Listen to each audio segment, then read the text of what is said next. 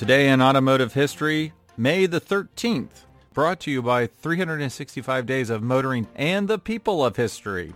In 1897, the Pope Manufacturing Company unveiled its first automobiles in what is often cited as the world's first automotive press preview. In 1889, the five-day-old Olds Motor Works purchased a factory site inside Detroit as part of a planned relocation from Lansing, Michigan.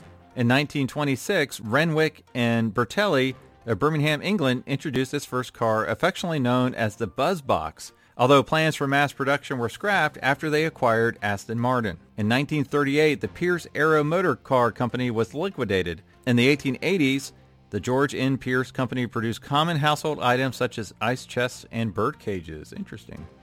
Also in 1938, in non-automotive news, When the Saints Go Marching In was recorded by Louis Armstrong and his orchestra.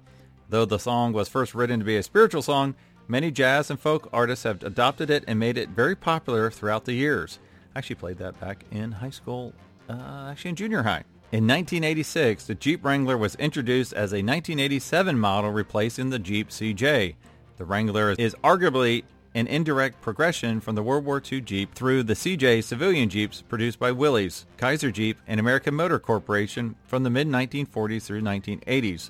Neither AMC nor Chrysler, after it purchased AMC in 1987, had claimed that the Wrangler was a direct descendant of the original military model.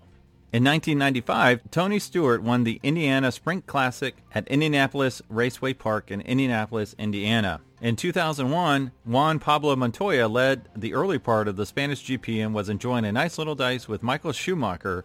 Eventually, Schumacher got a run, and as Montoya tried to defend the inside, he braked slightly too late and ran off the track and onto the gravel, taking Schumacher with him.